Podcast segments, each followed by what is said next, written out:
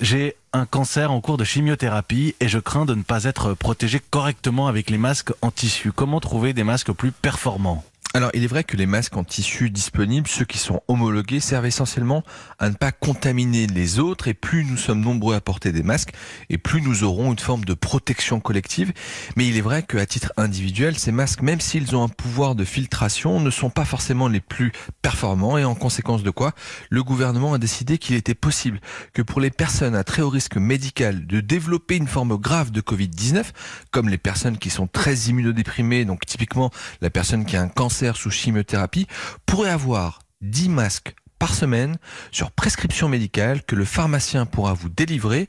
De la même façon, les malades qui seront atteints du Covid de façon authentique avec un prélèvement qui sera positif et les personnes contacts seront dotées de 14 masques par semaine, toujours sur prescription médicale. Enfin, les médecins de ville devraient avoir normalement une boîte de masques de 50 pour les personnes qui seraient suspectes de Covid en attendant d'aller au laboratoire. Les choses semblent un petit peu se préciser. Nous devrions avoir des masques, en tout cas, pour toute la période de déconfinement.